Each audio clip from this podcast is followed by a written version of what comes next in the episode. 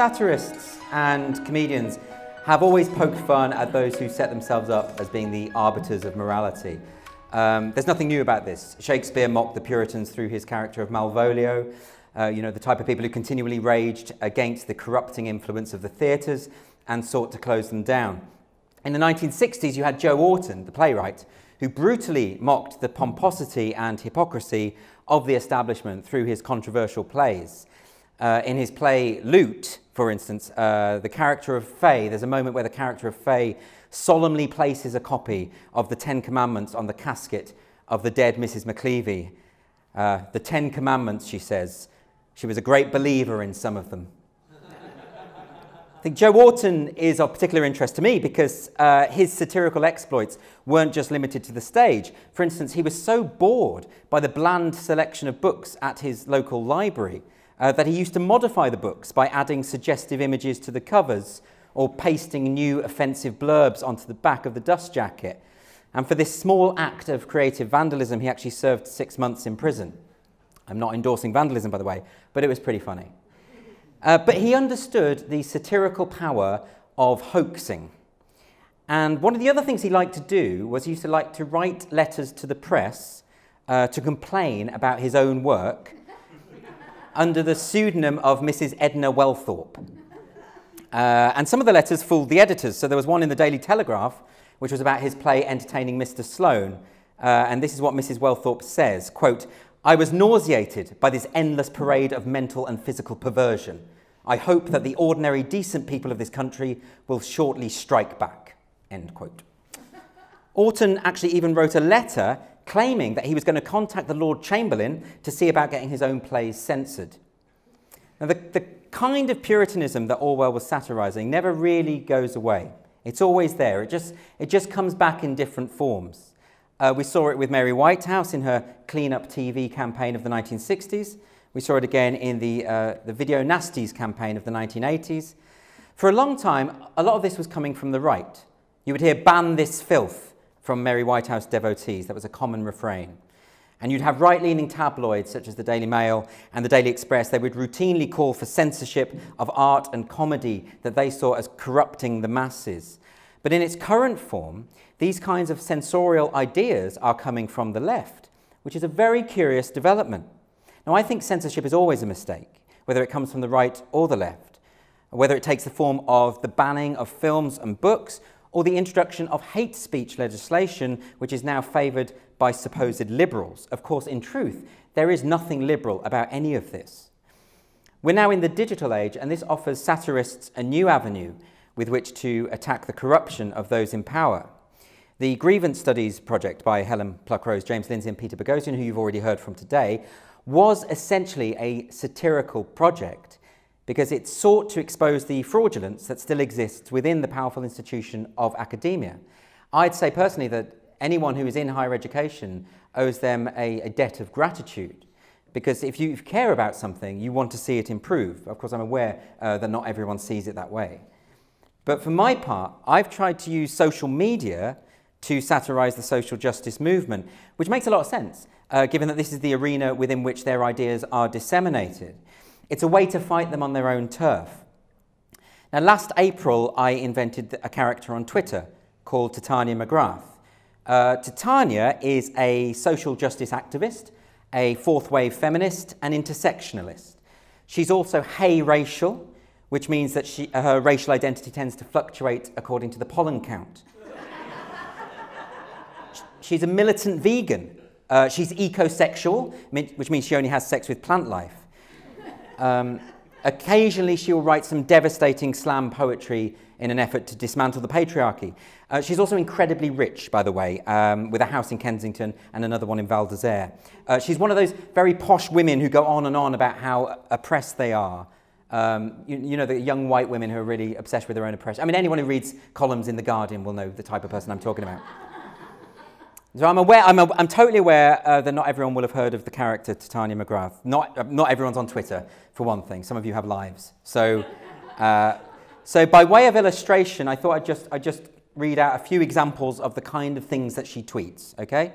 So, I have absolutely no desire to impregnate a male, But if I ever change my mind, I won't allow some scientist to tell me that I can't.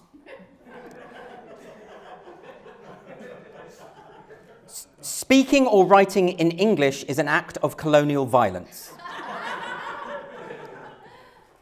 the only way to stop fascism is if the state are allowed to arrest people for what they say and think. Gender is a destructive social construct, and the best way to prove this is to construct as many new genders as possible. and just one more. Hey, white people, if you really want to understand your privilege, try identifying as black for a month. You wouldn't believe the disapproving looks I get when I tell people I'm an ethnic minority. so that's the gist. Now, this obsession with, with victimhood from predominantly bourgeois political commentators is something I've always found inherently amusing.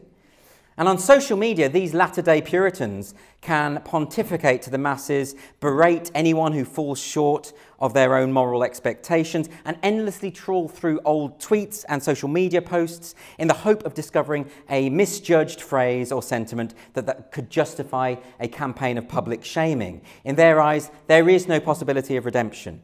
The most vicious remarks you will ever see on social media come from either the racist far right or woke intersectionalists. They are really two heads of the same chimera.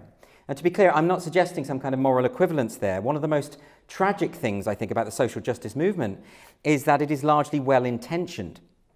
Um, American physicist Steven Weinberg famously remarked that Quote, with or without religion, good people can behave well, and bad people can do evil. But for good people to do evil, that takes religion. End quote. It makes sense then to think of the social justice movement as a kind of cult. Its members are generally good people with good intentions. They have an unshakable certainty that their worldview is correct. They feel the need to proselytize and convert as many of the fallen as possible. And even though they are capable of the most horrendous, dehumanizing behavior, they still think they're the good guys. Satire is about trying to effect some kind of change, of seeing something wrong in society, making it look ridiculous, trying to make things better. The poet W.H. Auden put this very well. He said, quote, Satire is angry and optimistic. It believes that the evil it attacks can be abolished. Comedy is good tempered and pessimistic. It believes that however much we may wish we could, we cannot change human nature and we must make the best of a bad job. End quote. So there's a real optimism behind what I'm trying to do with Titania McGrath, because I'm convinced that we can and we should challenge the dominant orthodoxies that generate so much resentment among normal people who are sick of being hectored by paternalistic moralists who claim the power to divine their secret thoughts. Earlier this year, Titania published her first book, which is Woke A Guide to Social Justice. I've, uh, I've been reading about subliminal imagery, so I'm going to hold this up every now and then in the hope that the suggestible audience will buy the book. Um, and I was very pleased because although the, the, critical response was overwhelmingly positive, I was very happy with it. Uh, the woke commentariat weren't very happy about this book. In fact, they, they generally misinterpreted the book as being punching down at minority groups. But of course, minorities are never my target. And given I've spent all my life standing up for gay rights and gender equality and, and being a vocal opponent of racism in all its forms, it would be a weird career move for me to start knocking minority groups. No, I'm, I'm punching up at the woke establishment, the people who claim to be caretakers of other people's feelings, a social justice ideology that legitimizes bullying and whose members insist on patronizing minority groups by assuming that they are too delicate to take criticism or ridicule. I don't mind that Titania makes people angry. It's not everyone's cup of tea. And of course, you're not going to find it funny if you're the target. Satire can only really be successful if you're annoying somebody. It's said that the, the ancient Greek satirical poet Hipponax was so fierce in his invective that some of those he was ridiculing actually hanged themselves in despair. That takes some skill it's quite impressive. I, I would not presume to have that level of ability, but I think it's fair to say that I have annoyed the right people. The wonderful thing about the people who are offended by the book is that they invariably end up sounding like Titania. So there was one reviewer in the New Statesman who was so high handed and moralistic and weirdly ageist, which is another blind spot that Titania has. uh, that a number of people, legitimately, a number of people contacted me to ask me if I had written that review as a hoax. because it just sounded like her. Uh, but my favourite review, this will come as no surprise at all, was in The Guardian. Um, and the reviewer said that everyone in hell would be given a copy, which, which would at least increase the circulation. Um, and she said that laughing at the language of social justice is a cheap shot. Uh, she also accused me of cashing in. That's the phrase she used, cashing in. Now, here's the thing I'm a comedic writer and performer, and I wrote a comedy book. Now, if that is cashing in, I, that would be like saying that when I was a paper boy, I used to cash in by pushing newspapers through people's letterbox. so, the woke movement, though, is a very difficult beast to satirize, and this is because of the way in which it perceives itself. It's incredibly insular. It's comprised of very privileged, very powerful people who are nonetheless convinced of their own victimhood. They're small in number, but they're dominant in cultural influence. They are overrepresented in the media. They are overrepresented in the arts. They are overrepresented in academia. They are overrepresented in the, in the quangos that make uh, so many of the decisions that impact on our society. Uh, to give you an example of this, the, the, adver- the Advertising Standards Agency in the UK recently banned two adverts on the basis that they thought they were promoting gender stereotypes. So one of the adverts was in a restaurant. There was a conveyor belt at the restaurant, and it was two fathers who left their babies on the conveyor belt while they were stuffing their faces with cream cheese. And that perpetuated a negative stereotype about men. And the second one was for Volkswagen, and there was a bit in the, in the advert which clearly showed a woman sitting next to a pram, thereby dangerously implying that some women can be mothers. but most worrying of all for me is that the social, justice, the social justice movement is overrepresented among the Silicon Valley tech giants who seek to control the parameters of acceptable expression on social media. I mean, YouTube, Google, Facebook, they literally employ thousands of people to monitor the content uh, online. Titania herself has actually been suspended from Twitter on numerous occasions, uh, once for seven days just a couple of weeks ago. And once she was banned permanently uh, for tweeting out, uh, what she tweeted was that she planned to attend a UKIP rally in order to punch people in the name of tolerance. And she got banned for that. Uh, and they said it was a permanent ban, but then there was a bit of a backlash, and then she got reinstated, and then she got an extra 20,000 followers in 24 hours. It's, it's called the Streisand effect, you know. But it proves the point, which is that those in power do not like to be mocked. They hate it. And to put it simply, the woke are the establishment. They, the woke are the establishment, but they believe themselves to be the underdogs. That's a really hard thing to deal with. This is why they simply do not recognize themselves in Titania. They just can't see it. One of the most common criticisms I get all the time is that I am attacking a straw man, that there is simply no one like her, either online or in the real world. But I would, I would put it to my critics that if that is the case, I would like them to explain why it is that virtually every time I tweet as Titania, a number of people take it seriously and get angry about her. If there were no real life Titanias out there, why would anyone ever take her seriously? Why is it that two weeks ago the famous feminist Naomi Wolf engaged her in conversation about the anti trans movement. Why did that happen? You know, wh- why did the NatWest Bank's customer service department reply in earnest when Titania complained that the bank was inciting violence against vegans? why did that happen? You know, why did one American TV host invite Titania onto her show to talk about something she tweeted? People do take her seriously. And that would suggest to us that those people do exist. And what I've done in the book, there it is again, in case you didn't see it.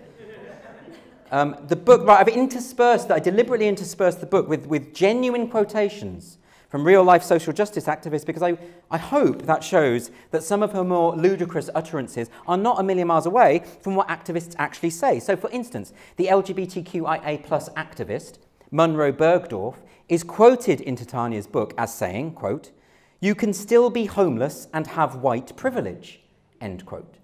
That's exactly the kind of thing that Titania would say. She also quotes, I've also quoted in the book, I should stop saying she, that's really unhealthy, like it's someone else.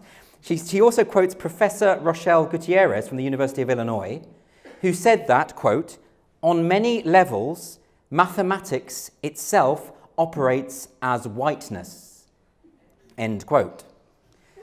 Titania agrees with this wholeheartedly and points out that the KKK were once known to set fire to plus signs in order to intimidate their victims. So, and in, in, in January of this year, the UK's leading satirical magazine, Private Eye, published a quotation from Titania in their Pseuds Corner, which is a regular feature that mocks the most ridiculous, pretentious things that people have said during the week. And Titania had claimed, she was advertising her book, and she had claimed that she had written the most important book of 2019 and that readers should buy it not for her sake, but for the sake of humanity. Private Eye quoted this and then added a mocking cartoon, not realizing that the woman they quoted was a non existent character. So we're left with this bizarre situation in which a satirical magazine is satirizing a satirical character because they don't realize she's satirical. so it's simply not true to say that I'm attacking a straw man. Not only are there real life Titanias, but they have infiltrated the mainstream. This is what concerns me. In August of last year, for another example, in August of last year, I posted a tweet as Titania uh, from Titania's account complaining about that scene in Mary Poppins, you know, when she gets uh, soot on her face, chimney soot on her face. And Titania was saying that this was blackface and obviously racist. Now, this is obviously completely absurd. Fast forward six months, February of this year, and the New York Times ran an article, and this was the headline Mary Poppins and a nanny's shameful flirting with blackface, accompanied by an image almost identical to the one I had posted, right?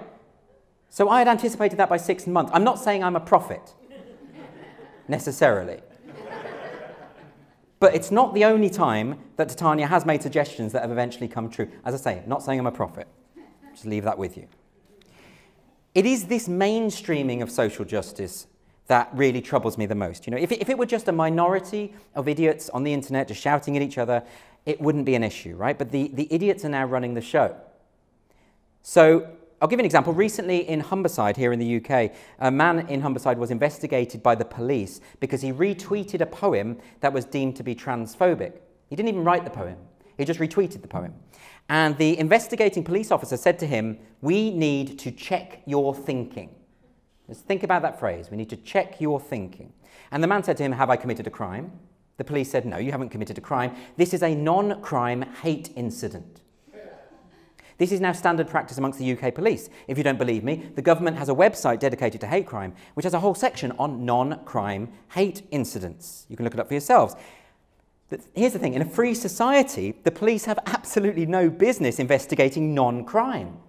And the police, when they were called on to defend themselves, said, although this in itself wasn't a crime, the thing about crime is that it is often preceded by non crime. well, yeah. It couldn't be any other way. Like, this would be like your doctor phoning you up and saying, Oh, I hear you're really healthy. Why didn't you let me know? Because the thing is, poor health can be preceded by good health. Makes no sense, you know. We have a problem in the UK. Over 3,000 people a year in the UK are arrested for offensive things that they say online. And that's due to a thing called the 2003 Electronic Communications Act, an act which ought to be repealed.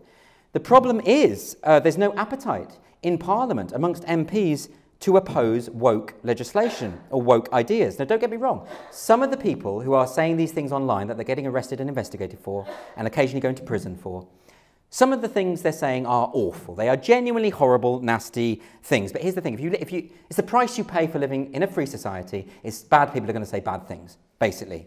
Authoritarianism is not the answer. The answer to bad speech is more speech.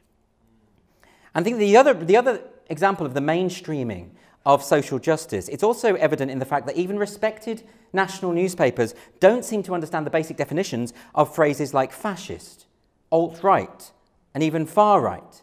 They no longer know what these words mean, and they are just bandying them about promiscuously, which is really damaging. Now, if you claim the right to redefine the word Nazi to just include anyone who disagrees with you politically, then of course you can also claim that there is an epidemic of Nazism. But in doing so, you are also inadvertently acting in the interests of the worst kinds of people. Fascism and white supremacy are not compatible with a civilized society. And so it really troubles me to see the woke movement feeding this thankfully very small but still very dangerous neo Nazi movement. giving them far more credibility and attention than they deserve. So I would call on, call on them to stop doing these people these favours. We should, we should be opposing the far right, not acting as their PR.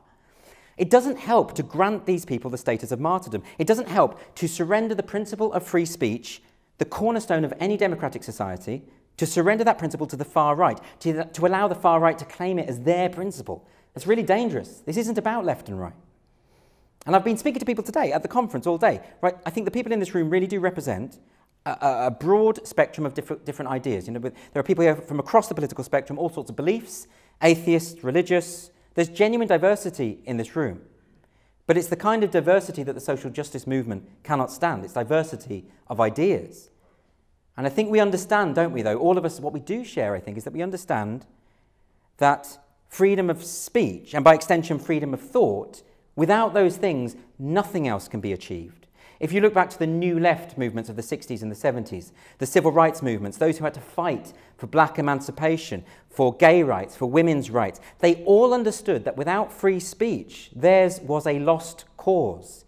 That is why social justice is fundamentally a reactionary movement. It's trying to unpick the good work of the civil rights movement. It is comprised of people who just simply will not tolerate difference of opinion. That is the very definition of bigotry.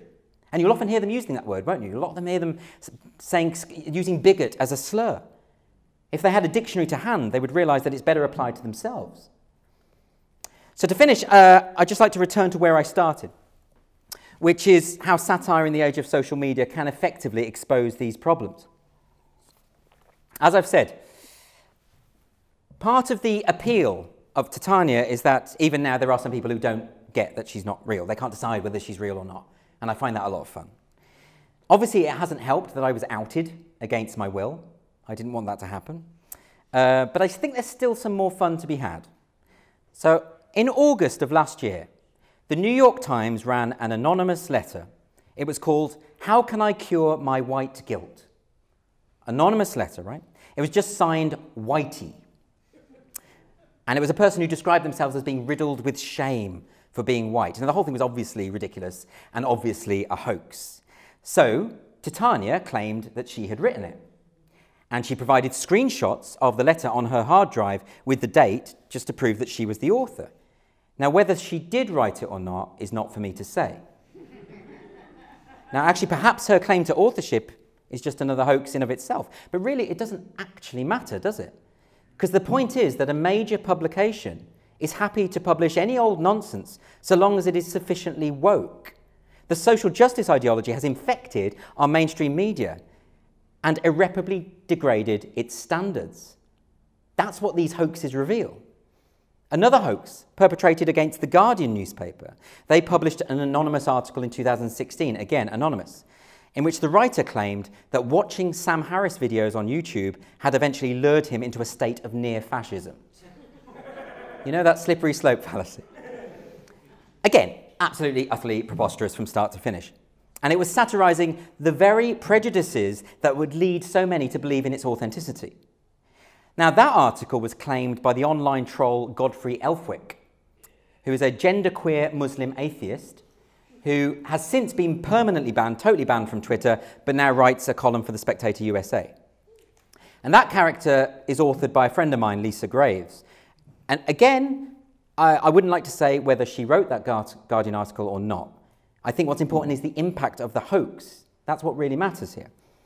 So I'll leave you with just one more example. So in February of this year, a, a writer called Liam Evans wrote a piece for the Independent newspaper, it's a UK newspaper. And he cited a number of ex- extremely talented comedians, people like Dave Chappelle, Ricky Gervais, Finn Taylor, and others. And he said that their jokes about sensitive topics amounted to hate speech. He said that these kind of jokes, and I quote, should be subject to investigation.